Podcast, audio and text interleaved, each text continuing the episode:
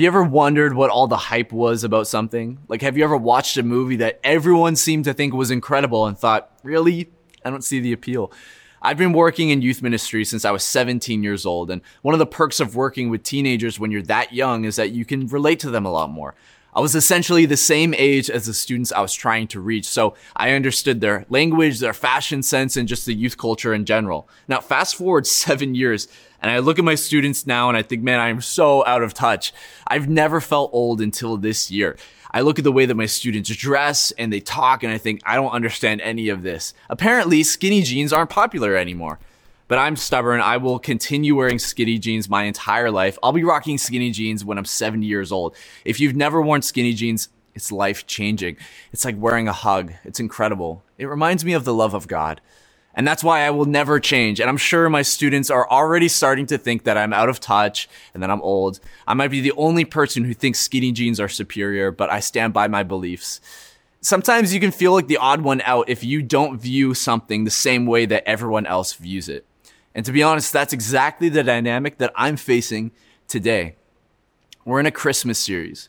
And when Darren asked me to share during the series, he said, I just want you to answer the question when I think of Christmas, I think of blank. And honestly, the first thing that came to my mind when I filled in that blank was the time that we had to call the police on one of my family members on Christmas morning. See, when I think of Christmas, I think of family. And for me, that's not a good thing. Many people view Christmas as a time for the family to come together, give each other presents, and spend quality time over a nice home cooked meal people look forward to seeing their loved ones all year and it's a time of reconnecting and, and the goodbyes are usually long and heartfelt. Maybe you can relate to me when I say that's not what I think of when I think of my family getting together for the holidays. For me, when I think of my family getting together, warm, fuzzy feelings don't come to mind. I think of conflict, fighting, yelling, arguments, cold shoulders, picking sides, storming off of family dinners, holes punched in walls. For a long time, I did not look forward to my family getting together for the holidays. We've had Christmases where we've had to call the police. I know I'm not alone in this. For many people, family is not a happy word. For many people, the word family is associated with a lot of pain and shame and heartache. And if that's you today, know that you're not alone. For many of us, going home for Christmas is not something that we're looking forward to. And so if that's you, I want to share a few thoughts from the Bible on how to prepare yourself for dealing with people that you don't get along with. Oftentimes, when we deal with family, a lot of we can deal with a lot of negative thoughts, feelings of shame, labels, and lies about who we are. So, since we're facing these things, it's important for us to know what's the truth. So imagine you go home for Christmas and you sit down in your living room and those three family members that you don't want to see are there. They're sitting right across from you. The three that you're dreading to interact with are sitting right across from you. Let's look at each of them. The first one is this, if you're taking notes. Past Patrick, the one who won't let you live down your past. We all know past Patrick. This person is that family member or friend who constantly treats you as your past self. Maybe they've heaped shame, labels, and insults at you that have stuck with you forever. You're lazy, you're insecure, you're ugly, you're annoying, you're shameful, weak, pathetic, entitled. Maybe you have a past that you're not proud of, and past Patrick likes to remind you of it constantly. And they treat you as if you're the same person no matter how much you've grown. Maybe you've tried to leave that part of your life behind. Maybe you've tried to grow in Christ, but when you're with them, they waste no time in reminding you of the way you used to be. And oftentimes they treat you as if you're the same person. I saw a quote the other day that really stood out to me. It said that some people, especially family, will choose to remember and recognize only the version of you that they held the most power over, no matter how long it's been or how much you've changed. For some of you, this is what you're afraid of the most. For some of you, you've tried to leave your past in the past, but those closest to you have a way of bringing it back up and heaping shame on you. So that's the first one, past Patrick. Here's the second one if you're taking notes critique Curtis, the one who always criticizes you. This person is not bringing up the past. They're too focused on your present and they are ripping you to shreds. The way that you dress, the way that you look, the job you have, the person that you married, the way you parent your children, how nice your home is, how bad your cooking is. Critique Curtis wastes no time in finding all of your faults. They have a way of zeroing in on all of your insecurities and they know just the right buttons to push to make you feel like trash.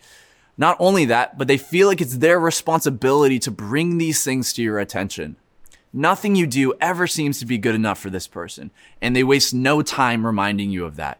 They're so much better than you in every way possible, and if you simply listen to their advice, you too could be great, just like them. When you're with them, you feel little, you feel broken, you feel ashamed.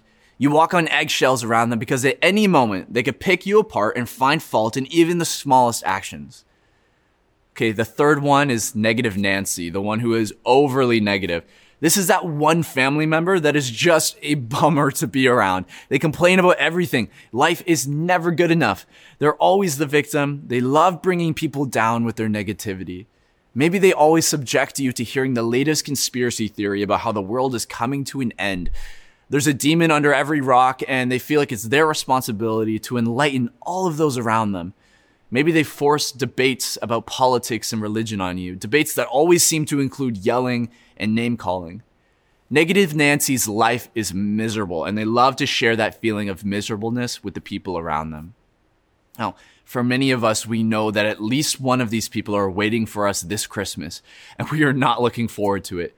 We know that our past is going to be shoved in our face. We know that our lives are going to be picked apart and criticized and we know that we will be surrounded by a cloud of negativity. I mean, we're already calculating the minimum amount of days to spend with them without seeming rude. We're already trying to come up with excuses that we can use to get away from these encounters. So what do you do when you know that the holidays will be tough? What do you do when history has proven that time spent with them will be toxic? What do you do when your own home and family is not a safe healing place, but rather a damaging, toxic place? We know that as Christ followers, we're supposed to be loving and to forgive those who have wronged us. So how do I show love to people who actively tear me down, bring up the past, create a negative, toxic environment? And does being a Christ follower mean that I have to expose myself to toxic people in the name of love and forgiveness? The reality is you cannot control how your family acts. You can't control the words they say or the things they do. Oftentimes trying to control them just makes things worse. The only thing you can do is control your own actions, your own thoughts, and your own mindsets. And that's actually going to serve as our big idea for today. If you're taking notes, write this down. You can't control others' thoughts and actions, but you can control your own. So go into this Christmas with this at the front of your mind. For the next few moments, I want to lay out some biblical truths for you for us entering into a holiday season where we know things will be toxic a few truths to help us to get into the right mindset to protect our own hearts and minds and to best honor God, our families, and ourselves. So if you're taking notes, here's an important reminder for those of us dealing with toxic people. Here's the first mindset. I am made new in Christ. I am made new in Christ. It's easy to allow the words of our family to cut deep at us. It's easy to believe their attacks about who we are. And for those of us who've maybe had a past that we're not proud of, but we're trying to turn a new corner, the words of our family can feel like they're holding us back. They can make us question whether we really have changed. We feel like we're making strides towards serious life change only to have our feet knocked out from underneath us and doubts about our progress slip in. We need to remember as we go into this holiday season a key from scripture. It says, therefore, if anyone is in Christ, he is a new creation. The old has passed away. Behold, the new has come because of Jesus' death on the cross, God has provided us a way for our sin and shame to be dealt with once and for all. Our past doesn't matter in God's sight. He's taken our sin and shame and he's died with it on the cross. Yet so often we're quick to pick that shame back up. Listen, if you are in Christ, your past is the past. Jesus died for it and it died with him. That's why Paul says that my old self has been crucified with Christ. It's no longer I who live, but Christ that lives in me. So I live in this earthly body by trusting in the Son of God who loved me and gave himself for me. I don't treat the grace of God as meaningless. For if keeping the law could make us right with God, then there was no need for Christ to die. See, by living in the shame of our sin, we're placing ourselves back under a works based righteousness that says that God only loves me, I only have value, I only have worth when I do the right things. But if you've accepted God's gift of forgiveness, which if you haven't, I'm going to give you an opportunity before our time is up together. God has already begun a work in you. He's taken away your sin and your shame, and He's begun to mold you into His image to be more like him. So don't allow others to heap shame and doubt into your life about the work that God is doing. But Nathan, I'm not perfect. I still make mistakes. Listen, we all do. That doesn't mean that God's not working in you. That's why Paul says that I'm sure of this, that he who began a good work in you will bring it to completion at the day of Jesus Christ. It is a process, a process that will not be completed on earth. And when we live under shame, we ignore the ways that God has grown us. A mentor of mine several years ago always said this to me, and it's one of our points. Write this down. You may not be where you want to be, but thank God you're not where you were. Sometimes we're so focused on the ways that we're not good enough, so focused on the areas that we still need to grow and be better. But by only focusing on the ways that we need to grow, we fail to realize the way that God has already grown us. And listen, we, we should always be striving to be better, to live for Christ, but don't let your desire to be more like Christ blind you to the fact that God is shaping you to be more like Him and has already started to do that work in you. That's why Paul says that the old has passed away, the new has come. If you are in Christ, you are a new creation. So that's the first mindset. Here's the second one if you're taking notes. Who I am matters more than what they say. Oftentimes, our critics can be unrelenting. They can find faults in just about anything that we do. And it's easy to place ourselves back under this shame mindset that I just have to be a better person. I have to be perfect. Hear me out. Even if you could be perfect, people would still criticize you. How do I know? Well, let's look at the one person who was perfect. The Bible says that Jesus lived a sinless life, but he did not live a life free from criticism. His critics could pick apart even the most noble act. So, how did Jesus respond in these moments? Well, Peter tells us that he never sinned, nor did he deceive anyone. He did not retaliate when he was insulted, nor threaten revenge when he suffered. He left his case in the hands of God, who always judges fairly. Did you see that? He did not retaliate, even when he was insulted. He did not threaten revenge. Instead, he trusted in God. You see, Jesus realized a truth that many of us need to internalize that who I am matters more than what they say. What God thinks about you matters infinitely more than what your critics think about you. And oftentimes our response is to cut back, to criticize them, even to defend ourselves. But a person who is confident in who they are in Christ does not need to do those things.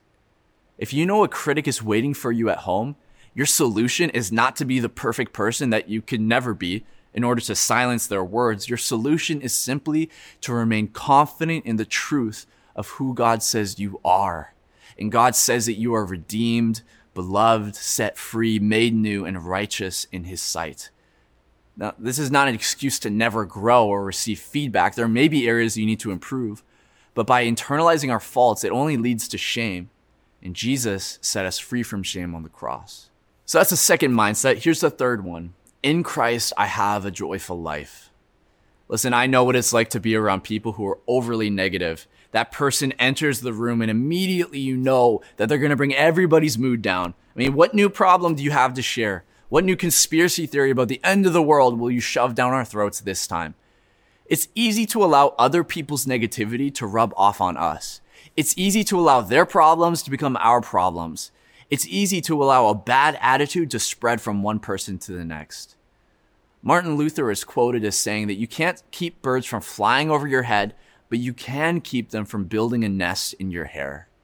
Meaning that there will always be negative thoughts or problems to think about. People actually may be shoving them in your face. The negativity may be potent. You can't stop them from flying over your head, but you can stop them from becoming internalized. You can stop them from building a nest in your hair and bringing you down.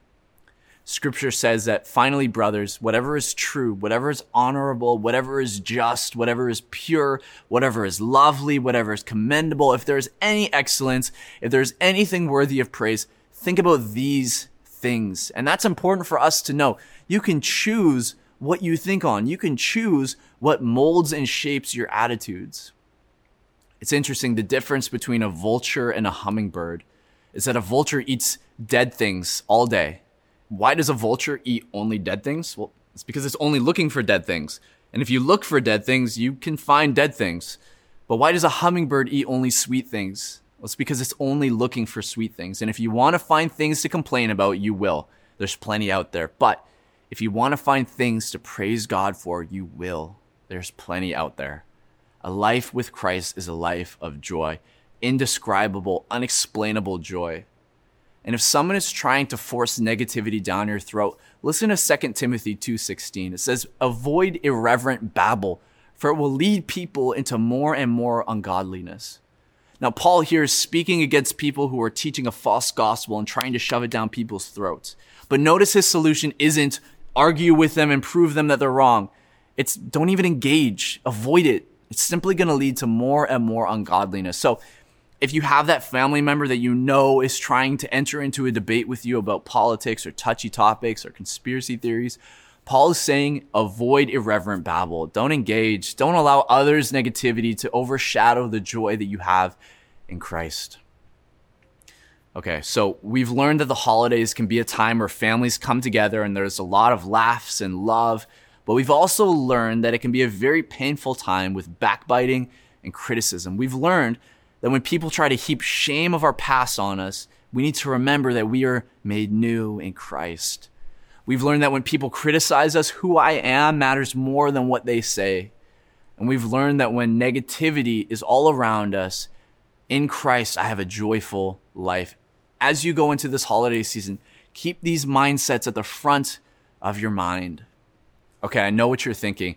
Nathan, this sounds all well and good, but you don't know my family.